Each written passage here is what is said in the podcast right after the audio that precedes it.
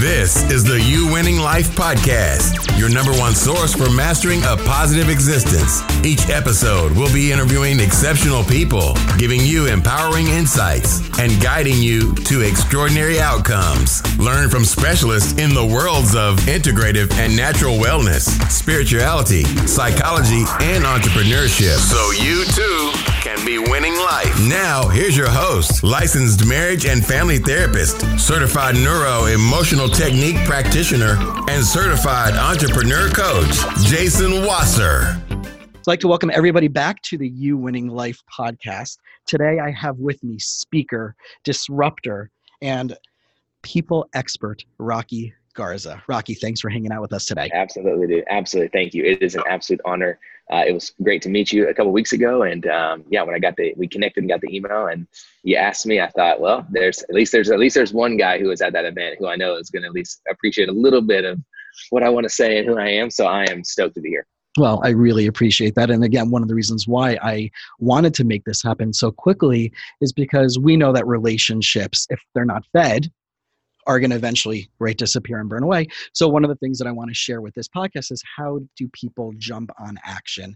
How do people make things happen in their life where they make new connections with people or that can then have influence with other aspects of their life and people's lives? So this is what i'm hoping is the goal of you winning life right it's not just what you can do for yourself but what you can bring to your purpose and your passion and your mission to the world so before we get into all the amazing really cool stuff that you're doing.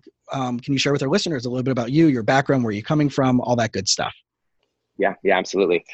so I'm uh, I'm gonna go way back, just because I think if we don't go all the way back, then the story is kind of left un- un- untold, right? So, um, so I was born in Kansas, uh, but I only lived in Kansas for like uh, a week, so I don't really claim Kansas. Came back to the Dallas Fort Worth area, um, North Dallas areas, uh, where my grandparents lived, my mom's parents, and so moved back there. Uh, my parents got divorced when I was two, um, and uh, my dad, they got remarried when I was seven. He's still married, has two sons. So I have two half brothers and love all of them. Um, my, my mom's been married and divorced uh, a few times. And so uh, we uh, moved a bunch early on. So like pre kindergarten to seventh grade, I moved a ton. So uh, was like in a further, further North Dallas pre kindergarten, kind of moved 20 miles away um, from there to start kindergarten. Um, halfway through kindergarten, moved um, back to my grandparents' house and finished kindergarten. I moved to San Antonio, which is about four hours away for first and second grade. Uh, moved about 30 miles the other direction for third grade. Um, for half of third grade, I moved back four hours uh, to my grandparents' house to finish third grade.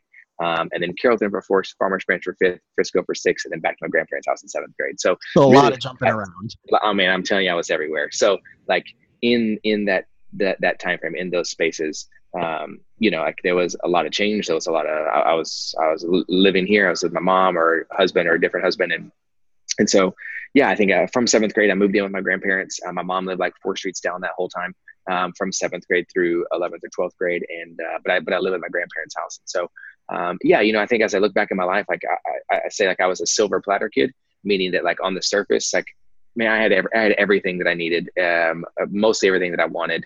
Um, you know, you live with the grandparents who like get to be parents again with, but this time with time and resources. Like it's like best case scenario for you as a kid. And so, uh, but I think like underneath that was I learned very very early on that um, my way to survive was if I could out out talk you, out think you, outwit you, out charisma you, um, out out disclose you. Um, we'll get to vulnerability later, I'm sure, but I, I, wasn't vulnerable, but I disclosed a lot, right? Like I was, I learned that if I could give you all of my life in a 45 second chunk, especially that seemed like really crazy details, um, you would assume I would be really open and vulnerable and told everything about me. But what actually did is it created a barrier that allowed me to be safe. And so that was kind of my survival or MO from, you know, I say birth because I when I started, but you know, birth birth until I was probably 20 was my ability to keep an arm's distance between us while you believing that we could not be any closer than we possibly were. And so um, I, I, think it's important for even folks for list, listeners like i think it's important for us to go back to that that time frame that at 6 to 12 age range um, you know i'm a pretty firm believer of whatever happens in that time frame that we do to survive and i don't mean life or death unless that's your story but like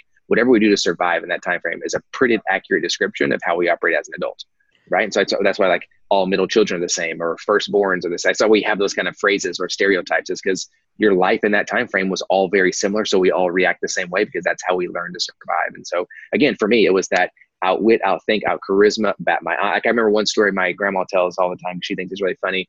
um, we would go to the Sonic. Well, she would go to the Sonic like every day to get a Diet Coke. And uh, when I was like five ish, um, we pulled up the Sonic and the lady came out and like brought my grandma a Diet Coke. And I like unbuckled and like leaned over my grandma's lap and like got really out, stuck my head out the window and looked at the lady and just did this. And my grandma, the lady was like, "What is he doing?" And my grandma was like, "Oh, he's just showing you how long his eyelashes are because everybody comments them, so he just probably figured you wanted to see him." and so, like, I feel like if there's not a better way to like encapsulate who I was as a child, probably who I am at 36, but who I was as a child, like, is that. And so, um, but but I learned I could survive that way, right? Like I could I could maintain that way. And so um, fast forward, I graduated high school. Um, again, I, I was captain of this and president of this and yada yada yada. Um, I ended up going to junior college for a couple years. Um, out of college, um, I moved to Chicago uh, about a month before I graduated from high school, and so um, I moved back in with my grandparents. And then I would just my grandparents actually moved that summer, so I moved with them and, and lived with them. And junior college, same song, different verse, right? Like uh, a different stage, a different group, but same old, same old Rocky. And so um, I transferred to a, a, a four-year institution at Texas A&M whenever I uh, after my first two years of junior college. So my junior year, I transferred to A&M. Um, I transferred there on a full ride scholarship. Um, I'm not an academic and barely graduated college. So how I ended up with a scholarship, not sure. Probably just talked myself into it. And so um, probably schmooze my way into it. That's probably a better word. Probably not talk very schmooze. I can, I, I, can completely agree and relate to that story. Um, I graduated high school with a 1.8 GPA. So the fact that I have a master's degree and a license and a private practice and a coaching practice, right? It's it's kind of the story that we always carry about ourselves. Yeah. Part of yep. the work that you're. Yeah. Yeah. Yeah. Yeah. Absolutely. So I end up transferring there on a full ride. Um, after my first semester, um, I get a call. Second semester about to start. Um, hey, Mr. Garza, your tuition's due. And I said, like, what do you mean? Like, I'm, I'm on a scholarship. And they're like, well, you you were on a scholarship, but you didn't make grades. And so like I made A's and B's, but people don't give you money uh, to go to school when you make A's and B's. And I'm sure somebody told me that, but I like to pretend that nobody told me that. Uh, and so thankfully, uh, my I was kind of taken care of after that point. But really, for me, I, I, say it's moment number one. It's probably moment number 500 in my life, right? But I, I say number one for this story that for the first time in my life, I feel like I was able to like look in at my life and see like if this is what life looks like when you live in the middle of your own world, like this is not the way that I want to live my life, right? Like this is not what I want to do. And so, um, yeah, really kind of had like a, a peel back, um, kind of pulled away from a lot of things and um, for me, like my first like spiritual experience, the, the, the ability to kind of look at life and go, there has to be something more to this than just me pleasing me, doing me. And then, you know, this language didn't exist in 2000 and, you know, two, um, you know, there was no like hustle, grind, be yourself. That's not, that's not what the world was. And so but but I knew there had to be something other than just like Rocky make Rocky happy because that's this is where it's got me and it's miserable. And so, um, yeah, I, I, ended up having some really good friends. Like, hey, you're an asshole, and like you got to stop doing what you're doing. You know, it's, it's terrible. We don't be your friend anymore. And um, so I ended up going to this place um, called Sky Ranch. It's a camp out in East Texas, uh, so about an hour and a half outside of Dallas, and uh, it's a Christian summer camp for kids. And so I ended up going out there as a counselor in the summer of 2004. Um, and um, really, like for the first time in my life, I think experienced what it was like to have people appreciate and value me, but they never mentioned my performance. Like they talked about me and they talked about being around me and that I was funny or that people I was engaging and people like they were using words that like people had used after they talked about how well I did something. Then they would be like, "Oh yeah, you're so engaging because you did these things." Not like as a human being, here's what your value is. And I'd never experienced that in my life. So now, they were finding not, value just by you showing up. Exactly. They said you being here is is val- is a valuable to us and b more importantly you are valuable because you are here. And i think like that's just not that's just not language that i like that i had allowed people to speak that i would. Had my mom told me she loved me yes. My dad yes. My grandparents yes. My family yes. My aunt and my uncle my three cousins who i lived with every summer for eight years. Yeah like it's like i literally just text that uncle today. Today's his birthday. And i told i just sent him a text and i was like hey thank you. Thank you for being safe and for being committed. And thank you for showing me what it's love you. Like I, I never, I, I so appreciate that. And yet, like I was so involved in the idea that it seemed like the greatest praise, affirmation, and uh, reward came when I was doing and achieving, not when I was being. Um, and I, I just had never experienced that, or even I don't even know if I had the language then. To, even if I did experience it, I didn't have the language to know what that was. And so, um, yeah, so that was the summer of 04. Um, fast forward, I went back to A and M, uh, finished school, um, took like 21 hours my last semester because I was like, I got to get out of here. I'm tired. I don't want this. And I'd been offered a full time job to go back to Sky Ranch um, and work there full time out of college. And so I was like, duh, 100 hours a week every week for 20,000. I'm in. Um, and so living the dream. Oh yeah, I'm like, who who who says who says that? Like internships get paid more than that. You know, mm-hmm. it's my full time job for four years. Right. So I, I ended up going to Sky Ranch. I worked there full time for about four years. Um, I loved it. It was one of the best experiences of my life. Um, met a girl, started dating. We dated for a few years. Um, fast forward two or three years, got engaged. Um, she was in Arkansas. I was in East Texas. Um, we came to Dallas, had our engagement photos taken. Um, she flew back home. She called me one day, said, I have something to tell you. I said, Great. And she said, uh, My mom told me that if I didn't tell you that I was sleeping with somebody else, then she wasn't going to put a deposit down in our venue. Um, and so, man, it like really like sh- struck me. Uh, and so I was like, okay, but now that you're telling me, then she'll put a deposit down. And she was like, oh yeah, yeah, yeah, yeah. And I was like, okay, well, you tell your mom I said thank you, and don't ever call me again. And uh, and so again, we say I say this moment number two, right? Like um, uh, moment number one was the realization, and we're going to get to this phrase here in a little while. But moment number one was a realization that I had been trying to prove why I was so valuable. I think moment number two for me was the next five or six years, I was trying to prove why you, why you were more valuable and how I could serve you. Mm-hmm. Because if you weren't going to love me for performing, then you would love me for sacrificing, right? Like I, I kind of like pendulum swung the other way. Um, so come to find out, well, that's not true either. That's a terrible idea. So uh, but uh, so uh, fast forward a few months, I end up coming back to Dallas. So this is 2008 at this point.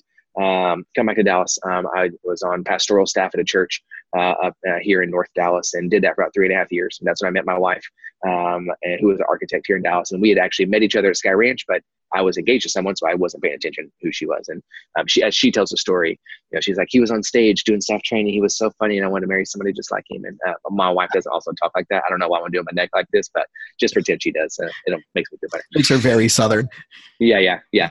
She is quite. She is. She is actually very southern. Um, she's from West Texas. She has a great accent. And uh, so yeah, we we dated, uh, started dating, got married uh, in July of 2009. So we actually just celebrated 10 years of marriage this year. And um, thanks. Yeah. And so uh, yeah, she ended up quitting her job. We got married in July. She quit her job Thanksgiving of that same year. Just um, she was, and she's an interior designer, but she was doing architecture at the time and just didn't really like what she was doing. And so um, we'd been dabbling in photography, and she was like, "Hey, man, I just want to really, I want to try it and see if I can do it full time." And so we moved to a tiny apartment. I sold my car and I drove a scooter and um, or walked to work sometimes so that we could live off one salary and pursue photography. And so really for us, that was Thanksgiving 09. And that was kind of like our first jump into entrepreneurship. We didn't know it all we were doing. That was kind of our first leap. And so was, was really weird. That's almost 10 years ago. Mm-hmm. Um, and uh, so I stayed at the church for about another year. Um, about a year later, I got offered what I thought was my dream job at the church, and that was to be a, a teaching pastor. So I was going to be on stage in front of 5,000 people and teach every weekend, and thought that's what I wanted to do.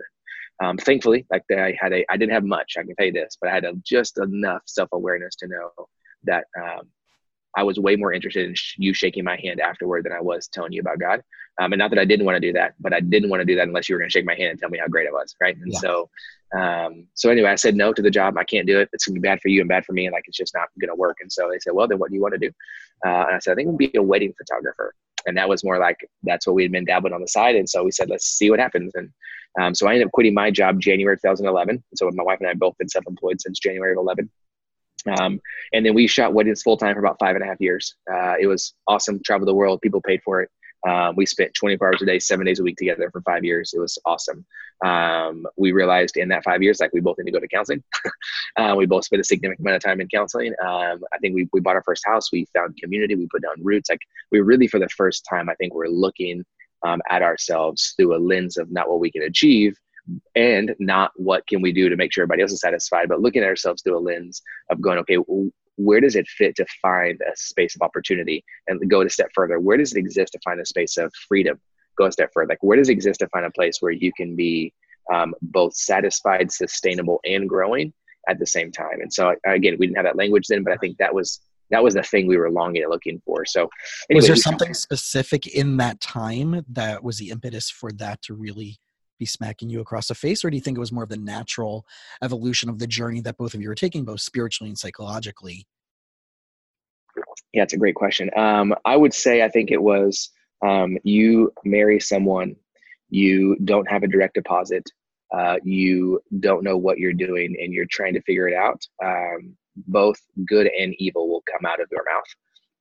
And I think that in that space, um, you know, really, really, really, that, the, I can tell you the moment that we were both like, damn, something's not right, uh, was we were, this was probably like early 2012. So we had both been together full time entrepreneurs about a year.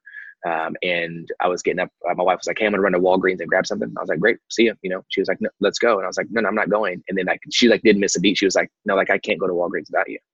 And I was like, "Whoa, stir, excuse me, you you can't go to Walgreens. I don't I don't know if that I don't understand what you're saying, you know." Um, while also feeling like, okay, I'll go. Like if you need me to go, I'll go with you if you need me to go, you know?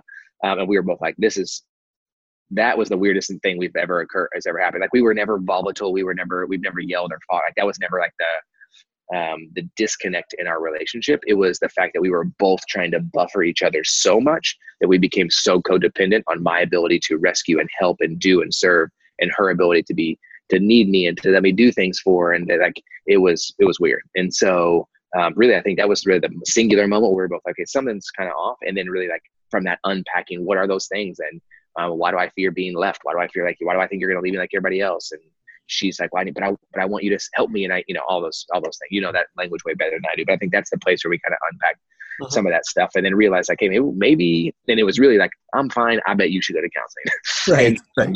right. Uh, and so she did. She went to counseling about a year, and then about a year in, she would you know come home every Thursday and you know, some days she'd be happy and some days she would just cry for four hours. So, you know, and I was like, Hey, I don't know what to do here. Like, I don't know how to help you. And so she was like, well, like my counselor thinks you should come with me one time. And so I was like, great, I'd love, yeah, I'd love to go support you, whatever. So we get in there um, and start talking and the counselor counselor's like, yeah, so then we'll tell you about this. And I was like, well, you know, like my dad and my mom and I, and it was like, well, and she was like, maybe you should go. Yeah. I was like, and maybe you're right. And so, yeah, we both spent, you know, two or three years together, you know, in counseling independently. And um, so yeah, that, that's a go full circle. That's a, a, great question. And I think for us in that time period, as we look back, no, it was definitely not like, oh, we should really figure these things out. It was, uh, the shit's falling apart and we have to figure if we're going to build something sustainable and, and that we love we got to figure out what that is and so well, it's interesting that you're talking about that you showing up to help her. So the way i identify the people in my practice especially when i'm working with my couples and families is that there are three people that will show up even to your events or uh, or to my practice as a therapist is that there's the complainant the consumer and the visitor. Right? Mm-hmm. the complainant is fix them the visitor is, I'm only here because they want me to be here. And the consumer is, I'm all in, let's do it. So for you to say, like, oh, I'm really here just to help you when you finally have that awareness of okay yeah. maybe i need this for myself right that's that's the that's the hope and dream of every therapist that's out there is like the person's going to show up and realize that it's not about blaming right? Because that's the continued pattern, right? That we're all looking for, that we're all trying to unpackage, that we're all trying to figure out. That does play out in our relationships. And you yep. had that. You had that sense of personal awareness that you and I, I know, are trying to share with the world. Right. And it's so tough because we see people walking around and it's just like they're like an inch away of figuring that out. Mm-hmm. But they're stubborn and they're stuck. Yeah. Yeah, yeah, and I think, um, and you know, I'd love your thoughts on. Like, I, I think one thing that I feel like I have realized, especially in the last four or five years, but, but even then, thinking about that period of time and using myself as the example, or even my wife as the example, I better use me because she's not here to defend herself. So using myself as the example, um, you know, I, I think that is something that I was looking for and longing for always. Um, I don't think that for me, I don't, I think it took, it took realizing, um, the damage I was doing to somebody else over an extended period of time for me to kind of be awoken to the power that I actually had. And I don't say that because I'm powerful. I think 100% all of us have it. Yeah. But I think what happens is I spent the first 21 or two years of my life leveraging that power for my own benefit and gain because it made me feel good. Yeah. Right. And no matter how bad it felt on Saturday morning to drive her home, Friday night always seemed to be worth it because the thing I was longing for seemed to be fulfilled for a very short amount of time. But I never had a deal. Thankfully, I never had to deal with the long term uh, result con- um, of what I was doing to other people because they were probably looking for the same thing. And so we mutually agreed on Friday night, we'll do this thing together and, and then we'll both feel good. And then tomorrow we'll probably both feel awkward, but since we felt good, we'll just pretend it didn't happen and we'll move on. Right. And so, like, right. being married, um, being in a relationship, being in a partnership, sometimes with family, sometimes, I mean, a friend, I mean, it can happen everywhere.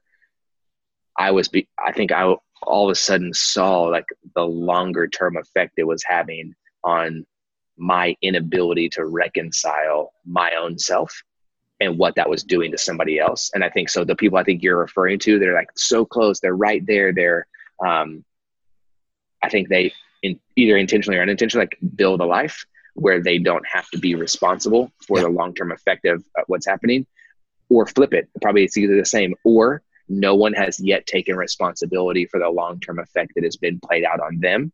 And so we sit in this awkward place of going well i don't want to own up to my part and get help. Flip that. They're never going to own up to their part and therefore i can only be victim. I can't come out and say i don't want to be in that space anymore because they, because both both parties feel trapped. Both parties feel stuck. Right. um, well i have this belief that you can't be a victim and be empowered on a specific topic at the same time mm. and it sounds to me like a lot of people out there are waiting for permission to do the work right? They're waiting to be asked right? Like you you were asked to join to join your wife but yet you were already on this own this this journey but there was something extra that came out of being asked.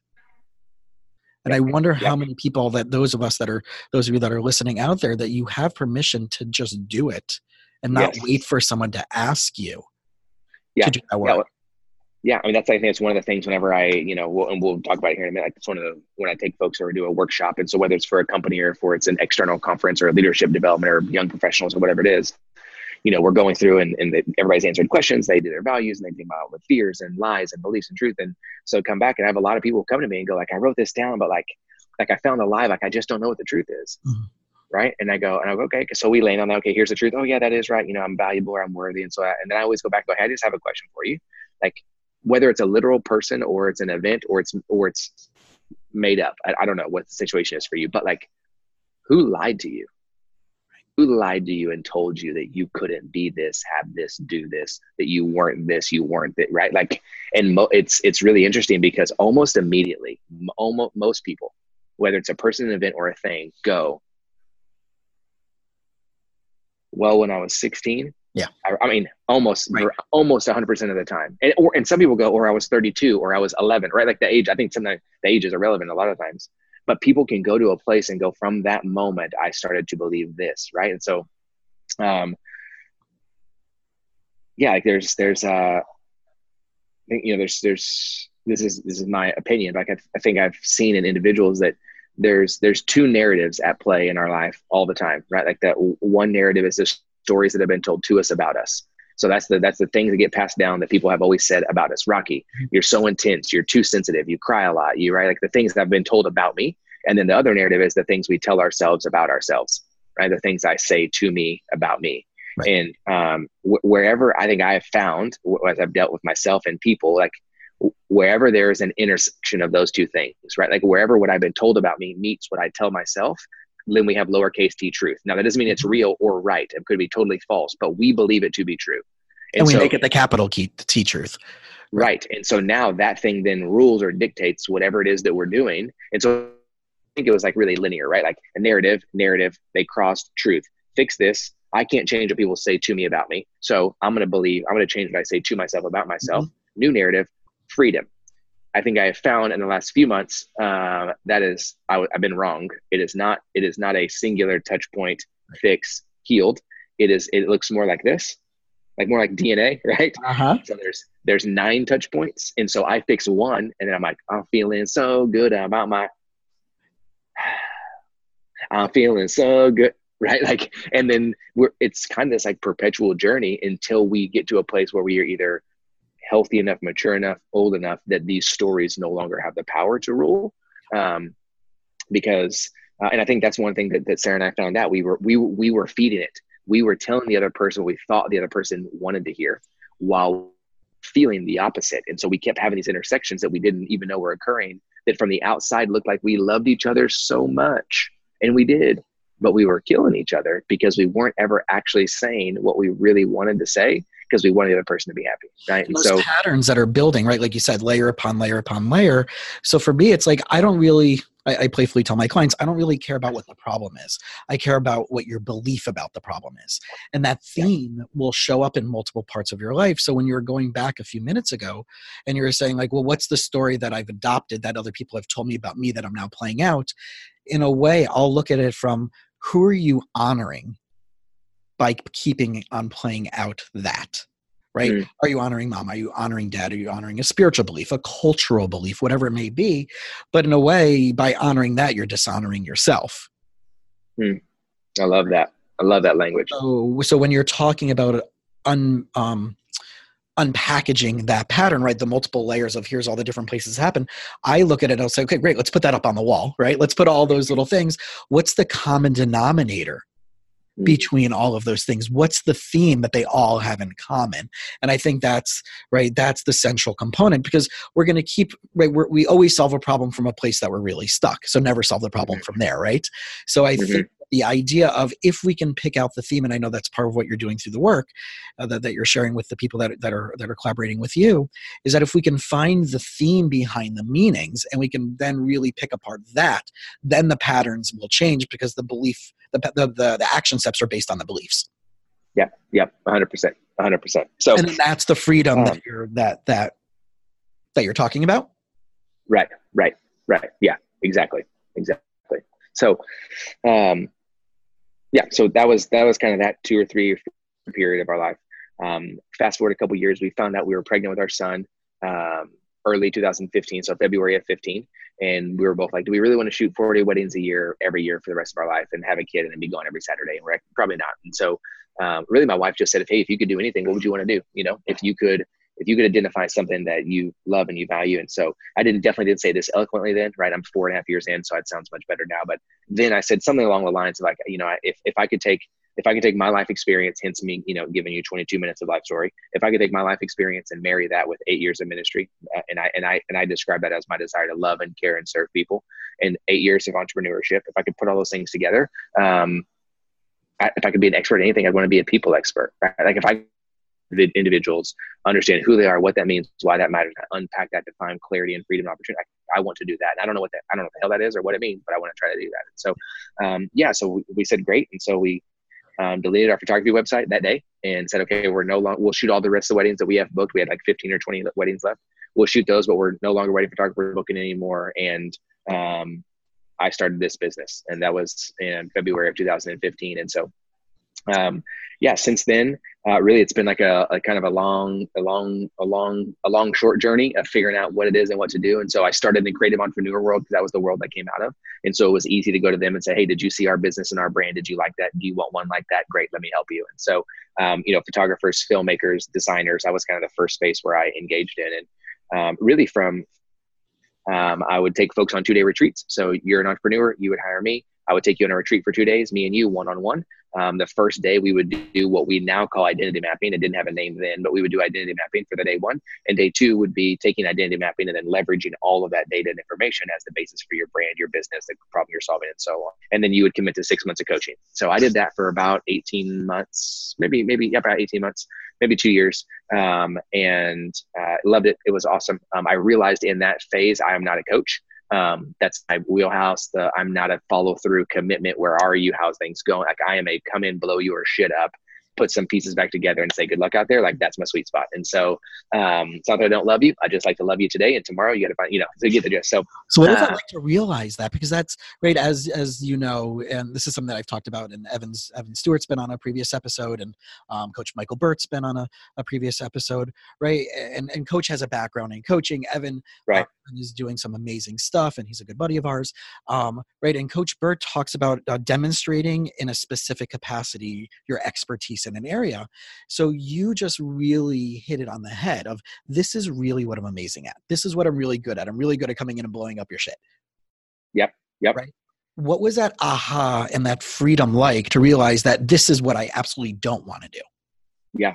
Yeah. I think as, as, so there, there was a period of time where I probably had 15 to 20 uh, entrepreneurs rolling at the same time. Right. So I three or four retreats a month um, and then they would add on. So you do you do four and four and four, so you have twelve, but you're only three months in. So now twelve coaching clients, and you do four and four, and so then you're at twenty. So you've done twenty, but your first guy still has two more months left. And right. so I think in that part, um, and so we would come in, we would do it, we would dive in, we would unpack month, and it was like, you know, hey, here's our list from last time. Where are you? And they're like, oh, I did number one and number six, but the other the other eight I didn't do. And so I'm like, okay, well, so today do you want to talk about those eight again or do we want to add two more like what i don't how do you want to what do we want to do um, and so I think one realizing that that's very frustrating to me. Um, two, I think realizing that. Um, so in my, I'm a, I'm a big fan of Gallup Strengths Finders. I'm not a fan of a lot of assessments out there. Uh, one because I created my own, so you know, partially, but uh, Gallup is really the only one of the only assessments I'm super fond of because it's so specific of what it's telling you. It's not talking about your personality; it's just talking about strengths. But for me, um, empathy is number 34 on the list. There's only 34 options. Empathy mm-hmm. is number 34. Um, I just don't. I don't have empathy. I don't. I don't. I don't feel how you feel. I can sympathize, and if you cry, I'm a sympathetic crier, but I'm not empathetic. And I think part there's a part of being a coach that you have to. I think you need a little bit of empathy, and I think like Coach Burt and I think Evan, uh, I think they would, I think they would probably define their empathy in different ways. Mm-hmm. Um, but I think that I think that's the root of their care for people, and the consistency of follow up is a little bit of that. Um, and I just don't, I just don't have that. I'm not, I'm not motivated by that. I'm not driven by that. Um, and so I think as I realized, saying I'm a coach, but I don't really like coaching, and um, what what do I like then? So I, th- I, think I think I went through a period of going, I've called, I was this, I know I don't want to be this. What then do I want to be, right? And so um, I think as I've kind of I went through that, what I did is I, I, I guess there's not a right or wrong, but I would say I went the reverse. I just then chose a title and then said, okay, I'm going to do everything I need to do to like fulfill that that title. And so um, I chose the title of people expert. Um, one because in the business world, I wanted people to be like people expert. What's that? And I'm like, well, I'm glad you asked. Yes. You know, um, but I think a part of it too was that's that's because that's what I care about. Like I care about you and I want to help you see and understand you. And so I think then what does that mean and what do I love and what do I value? That's one number one question I ask people when, when we're unpacking things. I say, okay, scrap everything. What do you love? And like, what do you mean? I'm like, no, no, not your dog. Not, what do you love? Like, what do you? And so for me, I love, I do love people, but I love, I love experiences. I love I love creating an environment for to w- physically watch someone go from this to like, mm-hmm. and then that you, you you know this probably better than I do, but that when you see someone there and they do this,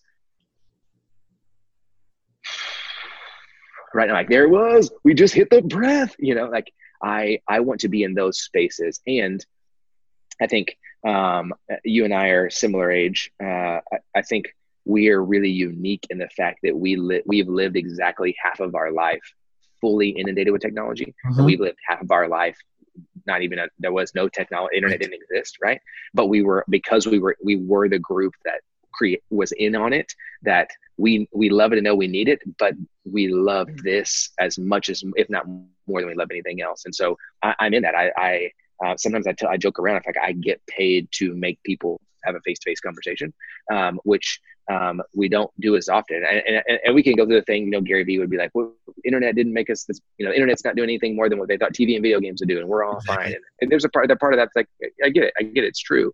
But um, what happens is, is I think because of that, we don't talk about the things like this that we used to talk about. It's not that, it's not that, you know, whether it's millennials or zennials or then, you know, younger than millennials. I'm not sure what they're who they're who they are, but you know, Gen Z or like it's not that they're disconnected and it's not that they don't know how to talk. It's that because they're so connected, when we're together, we're not talking about the things that I that I think we should be talking about. At least do you find that it's do you find that it's location consistent? In other words, there are places that I've been where the conversations and the awareness has gone a lot deeper than it would be in certain other locations.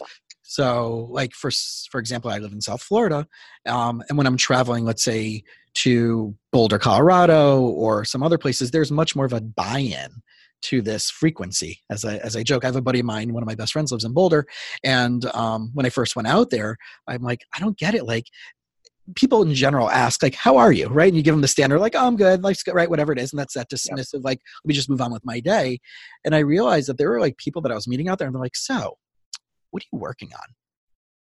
And it wasn't mean like, what's your hobby? It's like, right. what are you working on inside of you? I'm like, yeah. oh, I, I, dig that. I dig that a lot. So yeah. I started bringing that back here because that's right. I always try to create Boulder in my in my in my emotional space of where I am, and I uh, people aren't okay with that. Like they get bugged out by those type of things.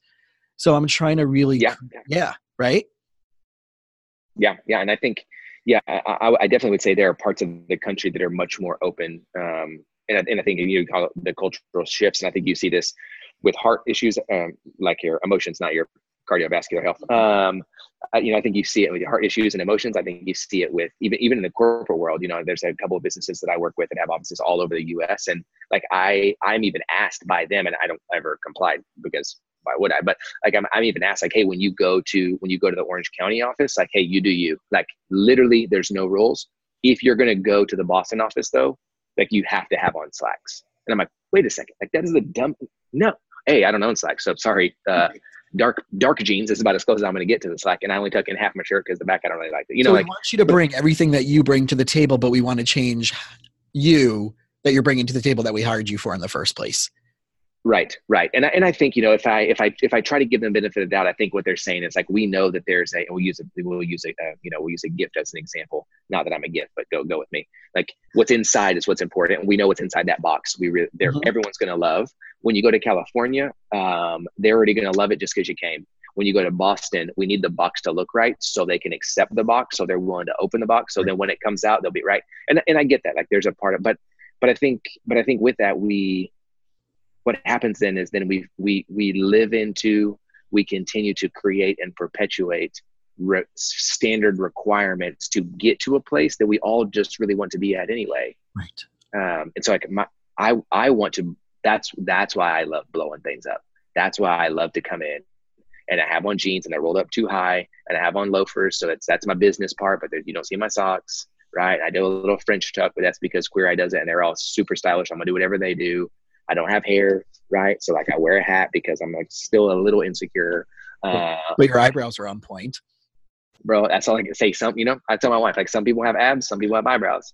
I have eyebrows. So, um, yeah, and so I think there's some of the pieces of going, okay, how then do we? I think, and so it, we'll, well, I think this is great. We'll tie this back into kind of where in my story, like as I as I got to a place of realizing, okay, I'm not a coach, I'm not this. What am I? What am I good at? What do I want to do? How do I shift?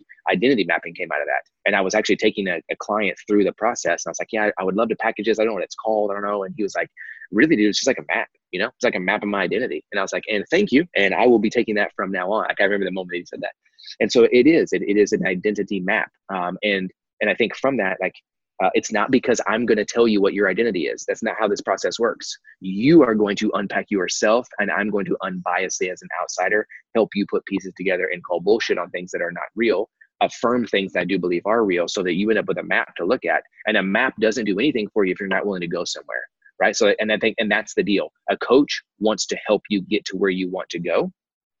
I want to blow up enough things to get back in a place that you can see clearly where you need to go and then I'm going to trust you're going to hire a coach to help you get there, and that's not me, right? And so like I I always tell folks in the scale of like zero to ten, in the like how can we help you? I want to live in negative one through one. That's my sweet spot, right? Like I want to go okay. Here's where I am. Let's start at the beginning and go back a little further, and then come forward a little bit, and then when you're about ready and the prime the pump is primed, we got it. We have a picture. We see the thing. You have your map. You know the coordinates. You're about ready to go you better hire a guide or a coach to take you there. And that's not me. And so, um, you know, again, it's, it's, it's sometimes it sucks because that's not as in the business world, like that's not as sexy, right? Like that's not as you can't sell that as well. There's not a lot of like beat you, there's not a lot of like punch, punch, punch packages. You know, who wants to buy that? But but I think owning that part gives me a lot of freedom to go. I know what I'm good at, and like Coach Burt, I, have met him. You know, I just met him two weeks ago. and Evan and I have been friends for a few months. Uh, and I think both of those guys are brilliant. I think they're both, I think they're awesome. I think they're fabulous at what they do. Um, and I can also look at them and go like, I am not competing with them in any way, shape or form because I don't do anything that they do. And guess what? I don't even want to, not even for like, not even for the million dollar. Like I don't want, I don't want to, I want them to because they are great at it. But, but for those folks who look at them and go, man, I don't even know how I would get to that place. Come to me like that let me engage with you there so that when the coaching starts the pump has been primed and you're ready to go. And and that's so really the last two years right? that's the confidence in that we're i think everybody out there is looking is really you know I, I talk a lot about i can help distill purpose and passion. And i know that's why there's so much overlap and why i very much loved everything that you were sharing. And if we can get people to that point if people can get they can get themselves to that point but that's why they also come work with us when they get stuck i think that's really at the end of the day what everybody's really looking for and then how do i take this into my relationships and parenting or business or spirituality because it does all go back to those common denominators yep Yep, 100%. And so the last two years has really been me going, okay, I, I have identity mapping. I started selling it like both for individuals and then selling it for teams. So whether that's a, a whether it's a spiritual team or it's a team in a corporate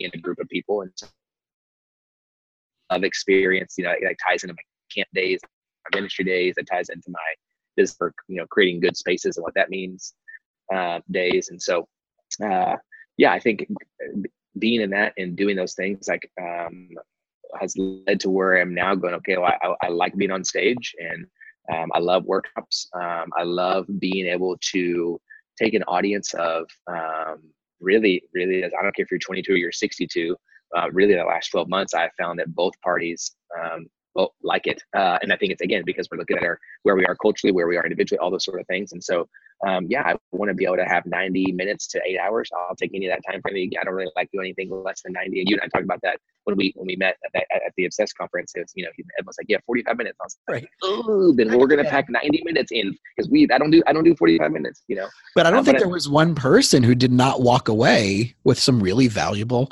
powerful information and i know when i came up to you after um, after the break and i'm like man like all i do every day is talk about values based decision making and it's spot on with what with what, what you're in alignment with right? I, I can't help somebody unless they know what their core values are right? So when you're talking about identity mapping how much right because i know you did talk about like there was a lot of the words that you shared and that's part of the identity mapping process. Where does that core values line up with exactly what you're doing yeah. And so um i think as i look at uh as i look at at my values uh, so i'm going to start there and then kind of go why, why i think it's important for other people to see that is you know my my, my top five values are vulnerability uh, generosity individuality fearlessness and then uh, trust. Um, you know i uh, it's my number one value of vulnerability is not because i'm the most vulnerable person ever. It's because i I, I value it above everything else because I know I need it and I long for it and I want everything that I do to be in that vein, right? And so, um, same thing with generosity. Like, yeah, do I do I tend to be um, a generous person um, with my with my things or my money? Sure, but that's not that that's not the, va- the the value is just because I want to be able to see things in such a way that allows me to know there has to be more to be given than just what I'm going to get, right? Like that's the exchange. And again, and, and I think that's the key for for values, both for me and I think as we take people through that process and do values work, is um, we have to have a language, we have to have a vernacular vocabulary to talk about why we do what we do, what what what it is that we actually do. Um, and so when we when we have our values, we say it's the the why. It's the why you do what you do. It's the reason, intention, motivation behind everything that you choose. Um, and so knowing that then gives me a way to go. Okay, I can pause, and we say it serves two purposes: a foundation and a filter. A foundation to build on, and a filter to run things through. So then when when, when you know I have five, obviously my wife has five because how can you be married to me and not do a values exercise? Right. And um, and then we have five as our family. And so when we make decisions, we look at those five values and go, okay, um, you know, we're do, do, we we live here. We would like to have this kind of house on this much land in this area. So, uh, is that because? So, if we want that, let's look at our values. Can we have that and be these people? Mm-hmm. And if the answer is yes, then great. The answer is yes. But if the answer is no, then we have to pause and go, okay, we have two choices. Then, then we either don't, we either can't have that if we want to be these people, or we can have that, but that means we are not these people right and so like you can't you you can't have you can't have both and then that's a that's an easy one to look at because you know buying a house or this is a theoretical like a decision most people make but then that goes all the way back to like how what i say yes to and how i spend my time and what i do with that and when i go home and how much that work and so when i look at my values even as an individual uh yeah like i'm not putting in 40 hours a week in full disclosure i'm not working i'm not i don't i don't want to like i want to go i want to be with my family i want to go home um, I want to spend time. Like that's what I want to do. And so, do I miss out on business? Yeah. Do I say no to opportunities? Yes. Have I said no to the same conference that will pay me a lot of money every October, 21st to 24th? Yep. They have the same week every year, and I said no for three years in a row because that's my son's birthday, and I'm not going. I don't care how much you pay me. I'm not going. Like, and so just give us those ability. I think it. I think it builds confidence. I think it builds quality. Um, I think it builds um, a great foundation to choose. And now I don't have to like I don't have to say like, oh, I'm not doing that because I don't want to. I get to say like, I'm not doing that because that's not who I am. And it's and it's not and it's not because it's not because you're not important to me. It's actually because you are so important to me, and I value where I am at so much that I both want to know that I can be me and not have to compete with you and we can both like that. And so i think as you you know as we've un, as we uh, have unpacked values and, and values are kind of the first third of our the identity mapping process and it's because like i just don't think there's a better set of information i can have about you than knowing what your values are. Exactly. because when i know where your core values are i know where you stand. I know what how you want to be affirmed what you like. I know how to get under your skin and what really pisses you off. And not that it should be used for that but I, it's easy to it's easy to, to pick that out right? And so um so yeah i just i mean i just think it's such great information. Now here's the other thing but figuring out your values and having it on a piece of paper is about half the battle. The other half of the battle is are you ever going to look at that piece of paper again and are you actually going to make decisions that way or are you just going to keep doing what you want? And that's that that is where 90 plus percent of people get in trouble right? We want to do the first part of the work that says oh yeah yeah i know what i value. And i go great well then tell me why you say that you know I, I, I posted on linkedin the other day it was a picture from the obsesscon but i put you know I was making a funny face and I put, this is my, if you work 80 hours a week, but tell me your family's most important to you, your lying face, you know? Yep. Because I think, I just think that's a huge, I just don't think that's true and I don't it's it's value neutral. I'm not telling you that it's bad. I don't I don't have any ability well, you know, barring that it's harmful or malicious. Like I can for sure tell you that's bad. But barring your personal choice, like who am I to tell you that 65 hours a week is not okay? If hey, if you if you can do that mm-hmm. and grind that and you feel good about it and that fits in what you value with your family, great, bro. Great. We're dude, I mean, Coach Bird, that that dude is yeah. Yeah. Yeah. Yeah. Like Coach Bird is putting in time. I see his Insta stories Hell, the dude's selling fitness now. Like the dude is, you can join him on a workout and, and get coaching. Like brilliant. Like, hello, brilliant. Love that about that. So he can be back home, and which is what led him to eventually getting the plane. So he can be back home at the end of the day or whatever, right? To not have to be way longer to be with his wife and, and daughter, right? And right. these are all the things that everybody's priorities and values have to be in sync. Because uh, there's a there's a couple that I I worked with, and there was a conflict that came up, and I said, I really know I can help you. I can I know that this can be solved, but 99% of the problem that I can help you with is first helping you uh, identify your core values.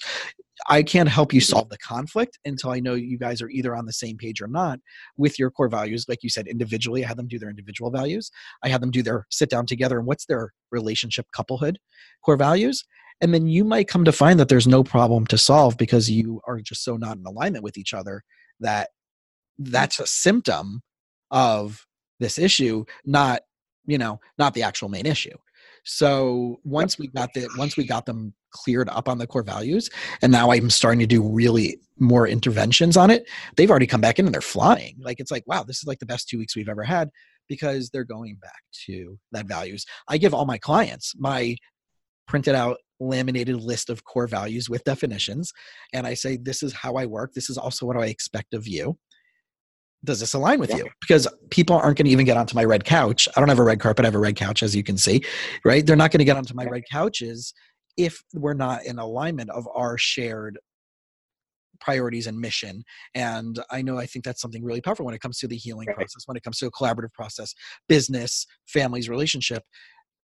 It'll take away so much of the conflict and the drama that people are facing and sharing when they don't align with that. Yeah, 100% and not only just in with each other like even internally right? And then if and then if you can get that like um i think there's a great piece where then you go okay well then for for me as we talk about identity mapping then okay what are the other pieces that we could pack onto that to just to add to add topography to our map right? Let's go with a map analogy. And then we have topography but then we put some color coding on it right? And then we put color coding on it, and then we go, okay, is that a flat piece of land or is that water? Because if it's water, I should I should avoid that, right?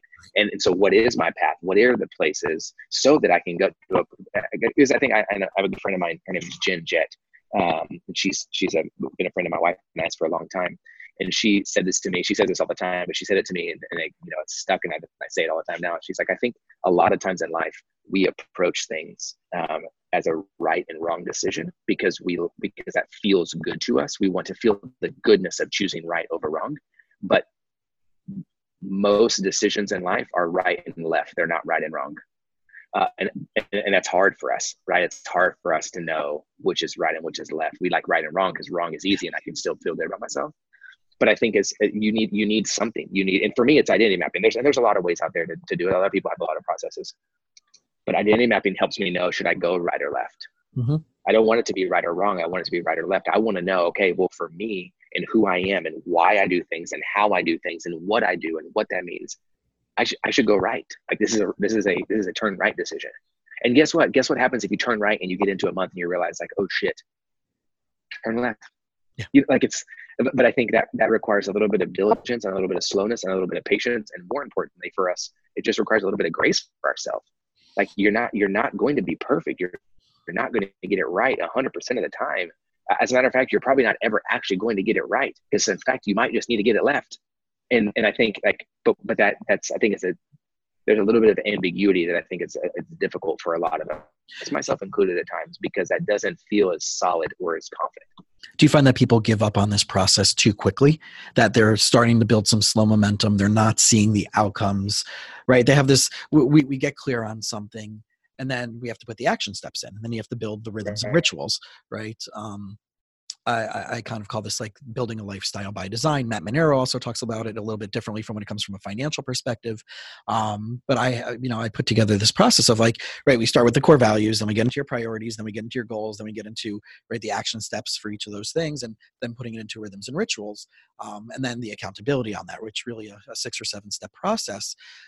I'm finding that people don't have the buy-in for long term, right? We we talk about this um, the instant gratification mindset of mm-hmm. right the i want it and i want it now veruca salt from willy wonka how do you challenge that expectation and assumption that this is going to be an overnight fix versus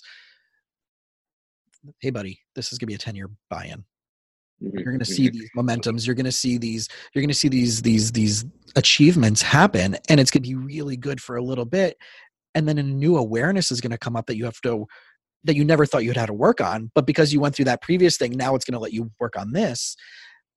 How do how do you feel you can get them to get that buy-in to be a little bit more patient for the long term? Yeah that's great so there's there's two things i think every person has to be able to believe. There's two statements we have to believe same time same breath um, in order to find clarity, freedom, opportunity, right? And so um, for me, these two statements are number one is that you're wildly unique and extraordinary, and there's no one in the world like you, right? Like I believe fundamentally, it's it's impossible for there to be identical twins should be called identical, they should be called similar twins. It's impo- it's it's physically impossible to have anybody in the world like you. Same time, same breath, no punctuation. Uh, second statement is is that I am 100% regular, meaning that I'm no more, no less valuable than anybody else on earth, right? And I think the the tension of these two statements, the ability to say that there's no one in the world like me, and the statement that says that I'm 100% regular, meaning we're all equally valuable. Uh, the, the tension of those two things, the ability to live and believe both those things at the same time, um, is where we create patience, is where we create opportunity, is where we create we know. Because here's why: when you believe both of those, I believe you can stand unapologetically in who you are as a human being, and then I think you can remain fully aware that your neighbor is not your competition in your own purpose. Right? It gives you the ability to I can stand confidently and go, okay, this is me unapologetically, bald head, big eyebrows, all of it. Like this is me. And same time, and you, you, Jason, you are not my competition in my purpose. And so what happens, what happens is where we want instant gratification is I want to know that you are my competition in my purpose so that I can beat you, so I can feel good. When in fact, you are never my competition in any way, shape, or form.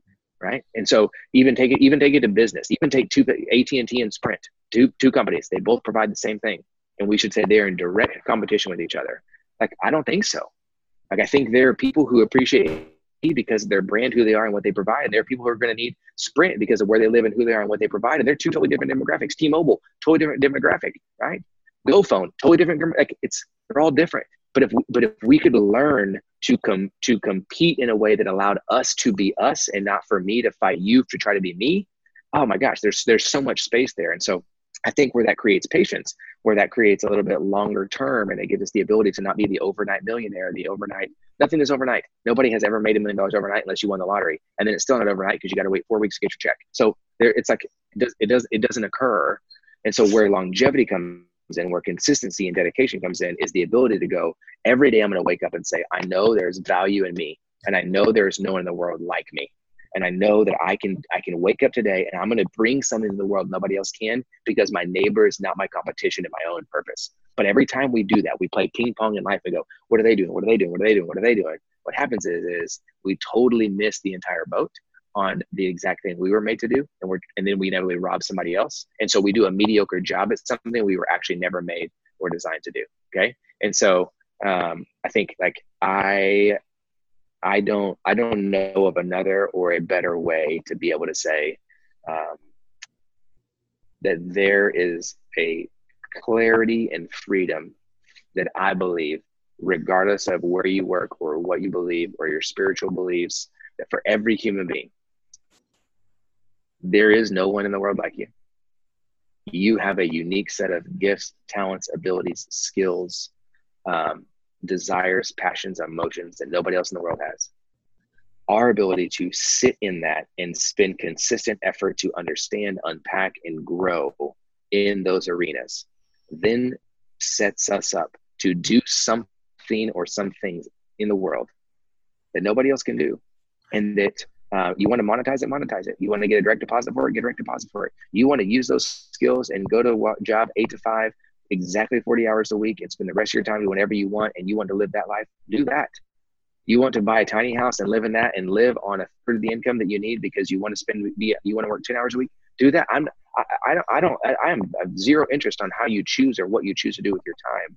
My greatest desire is I want you to have the clarity though, to be able to say, I can confidently know me and I can be in a room with other people who may achieve things that maybe culturally look, but that doesn't mean they're more valuable right? Like even when you and I met at that conference, I, even talked about it there, and I, have said a few times since then. Like there was a moment before I got on stage that I thought like that I had to like check myself because I'm like, what am I doing here, right? Like Judge Graham is getting up and talking, and the dude's got oh, company of 150 million dollars, and then Matt Manero, whose whole whole book is "You Need More Money," is on stage, and literally I was like taking notes, and I was like, well, I'm broke, I'm broke, I'm broke. I'm like all of his all of his assessments prove that I don't know what I'm doing, right? And then Evan gets up, who put on the entire conference, and then Coach Bert's coming after me, and he like has an entire setup with two employees, a video guy, a full table, nine books, and eight courses you can buy.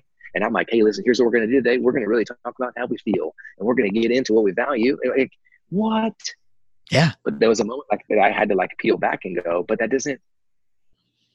If I compare myself and my purpose to what these people are doing, I'm going to lose 100% of the time. But if I back up and I'm able to go, but there's something I'm bringing, and there has to be a reason that I was asked to be on the stage to do this thing. And replace stage with friend, replace friend with coffee, replace coffee with by myself in the room. There has to be a reason these things are happening. Do I know myself well enough to back up far enough to assess what that is so that I know what it really means? And I think that's one of the most powerful takeaways that I got from that day event was the idea that being a therapist coming into the entrepreneur space, being a therapist and coach in the entrepreneurial world outside of my private practice is that there's not enough talk about this. So the excitement that I had to share with you, right, and um, and one of the main reasons why I thought this message was so important to get out to the listeners that are out there is that this is the part that we cannot forsake when it comes to our journey, especially in the entrepreneurial space. So, right, so the four domains of this podcast are psychology, spirituality, natural wellness, and entrepreneurship. Mm right? Those when you talk about like the four things that like if you can whittle me down into four areas that are the most passionate about that's it right? Music is part of spirituality for me right? So add that in there. But i think that this is the space that when people are talking about like right, we joked before about the rising grinders the working 60 hours a week and i want work life balance well you can't do that if like you like you said right? If you're working the 60 70 hours a week where's the balance right? Unless that's mm-hmm. your priorities and everybody else wraps around that but the language that you are speaking the language the work that you and i are both doing is probably one of the most vital things that have been missing in this space in this community. So to be able to show up and to be bold and to be yourself and to be brave in that and to own that is really really really powerful. So when you're talking about that quote right that you're wildly extraordinary and no one else is like me and the other side of the coin i'm no more or no less valuable than anybody else reminds me of this really beautiful Jewish mystical teaching by uh, Rabbi mm. Nachman, who was a Hasidic uh, Hasidic guru, for lack of a better term, um, the 16, 1700s, and he said that people at all times should have two notes in each of their pockets, uh, one note in each pocket. One note should say, written, uh, "I'm nothing but dust and ashes," and on the other side, the other note should say, "The whole world was created just for me." Hmm. So the real question is is how can that both be true right if i'm nothing but dust and ashes that means i really don't matter i have to check my ego or as the world famous psychologist dr cube once said check yourself before you wreck yourself right and on the other side of the coin is the whole world was created for me then it's my stewardship it's my responsibility it's my accountability the main question is is at what point in the day do you pull out which note? Mm-hmm. Mm-hmm. I, I, think um, I could I could not agree more with any of those sentiments or things because I think that is really the key. Um, and it, does it take work? Yep. Does it take effort? Yes. Is it difficult? Yes. Um, is there beauty and amazement and freedom and opportunity um, on the other side? 100%. And I think as we look at ourselves, so, so those, those of you that are watching that are I think in any place, but specifically in the entrepreneur world, you know, and, and, the, the, the, biggest word out there is like influence. Who's your influence? Where's your influence? And, um, you know, I think I have found as you look through history, both um, in good and evil, both the folks that have the greatest influence are those that confidently and truthfully speak out of both sides of their mouth at the same time, but not, not in a way to be um, a jerk or not a way to be, to be uh, manipulative, but in a way that is true right? And so the ability to say, and I say this a lot, and I really, I, I, in, in, the beginning, I think it was defensive, but now I think it's it's, it's true. But like I, I both, I don't care at all what you think about me. I, literally, I don't care. And at the same time, I want so badly for you to like me and to approve of me and to appreciate me, right? Yeah. And like, I don't care at all if you think what I'm saying is right or true, or you think that I'm an idiot. Great and I want so badly for you to love it and believe it and for it to affect you and change you. Right. And, and we and you can go on down the list. But mm-hmm. I think we we love polarity because polarity gives instant gratification. I I want to say, I don't give a shit what you think about me. I'm out. I feel good. Done. But then what about the other side? We don't want to deal with the other side because the other side might mean you can say no. And if you say no, I get hurt. And then if I get hurt, and then we unpack it. Right. And so like I don't I think there's really something to for each of us. I think we everybody has some of those like main key truths that we have that we know that we believe. And so I think freedom comes when we are able to see the other side and know that it has to live and has to breathe somewhere. And our ability to put those things together, yeah, I just think it's really powerful. Yeah, and I think the polarity is actually the fuel that gives us the motivation when we really tap into that and identify it and do this type of work. And I think the people out there that are really truly successful in these multiple aspects of life, like maybe it might have been you who said it that weekend. It's like you could be making the hundred million dollars a year, but if you're coming home to a family that is just completely falling apart, you're not doing it right. And vice versa. If your family's right doing amazing, but you're not able to put the food on the table, then it's the other side of the coin. it, it is the ownership of all of these different venues of our life that we have to take accountability for and responsibility mm-hmm. for but we have to know how to show up truly in that purpose truly in that sense of self and that will you will find the people to partner with. You will find the people that are going to be in alignment with that, and the people who are not, hopefully, will just step away or you'll dismiss them from from your life. So I know that our, our, our time is limited, and I know that we have so much more to talk about. So you know, I just want to wrap up, I guess, with the how can people find you? What's going on in the next little bit for you? What are you putting out there, and um, how can they track you down? Yeah,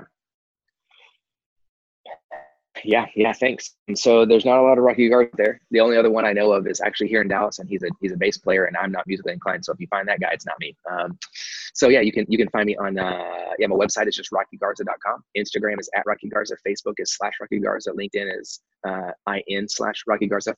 Um, yeah, so any of those places, um, feel free hit me up, shoot me an email. Um, you know, shoot me a, DM on Instagram or a message on LinkedIn. Connect with me, reach out to me. You know, my greatest desire is to find a way that I can serve you and help you. Um, in that, whether that's one-on-one personal identity mapping. And so the something I'm working on now, hopefully by the end of this year, um, identity mapping will be live as a as a course you can you can take online. And so um, there's still the face-to-face option, obviously, if you're local or you want to fly in and do that. Uh, but the hope is to try to get this where we can we can create impact in a way that we can get out as many in front of as many people as possible um, for you to get the, the chance to kind of work through that and find find that space. So we're working on that. Um, yeah, I would love to come and, and speak or do a workshop. So any place you are or where you're at, um, will will travel and speak. So uh, wherever those things are, but yeah, we're we're working on some content. Um, again, you know, just I, I, want to stay in that negative one to one space. That's my sweet spot, and so um, I'm not going to talk about marketing or scaling or branding or business, or that's just not that's not where I'm at. And so if you're looking for that, there's a lot of guys that have been on this podcast before. You can find that from, and they'll kill it for you. Um, I think if you want to get more down to the space of looking at what are who am I and what does that mean, then uh, yeah, that's that's where I want to be. So man, it was it was so so great uh, to chat with you. I I foresee us doing this again uh, in the future, a special episode number uh, 23, where we maybe we maybe we invite folks to come in on a call with us and yeah. Um, we uh we do a little punch, punch, punch, hugging for them maybe or something. I don't know. We'll, we'll figure that part out. Yeah, well, there's so much for us to tackle and accomplish. And I think one of the last things I want to, I want to make a special request of you before you have to go is I know this big part of your journey has been with your wife. So, and I know she's doing some really cool stuff out there. So I just want to give you 30 seconds just to plug her and what she's doing. Yeah. Yeah, yeah, My wife is an interior designer, uh, and so um, her company is called Garza Interiors. Uh, you can find her at garzainteriors.co is her website. We're on Instagram. She's Sarah, no H, S A R A underscore Garza, G A R Z A. Um, she's way prob- she's she's way better at everything than I am, and she's way more inspirational. So if you're looking for that on the grams, you should for sure follow her. Uh, yeah, she's great. So we're we're doing that. We've uh, kind of hopefully sometime in the next 12 months, us and another couple are working on some some couples things and some couples retreats uh, potentially we're going to put together. So um, yeah, we've got a, we've got a house in East Texas. So if you're in, if you're in the Texas area at all, called the Wilde House, the E on Wilde um, Airbnb. So go hang out there. It's an all black modern farmhouse. We'd love you to stay there. We'd love to host you if we can. So um, yeah, that's where that's where we're at. Awesome, awesome, awesome, Rocky. Thank you so much. Yeah, really, really look forward to collaborating with you again. And uh, if anybody has any questions, obviously, can reach out to him on all the different social media places. Check out his YouTube videos. Follow him on Instagram give him a shout out for his awesome hat and his especially his awesome eyebrows. And uh, yeah, that's it. We'll talk to you soon, my man. All right. Thanks, sir. Appreciate it. Thanks for listening to the You Winning Life podcast. If you are ready to minimize your personal and professional struggles and maximize your potential, we would love it if you subscribe so you don't miss an episode. You can follow us on Instagram and Facebook at You Winning Life.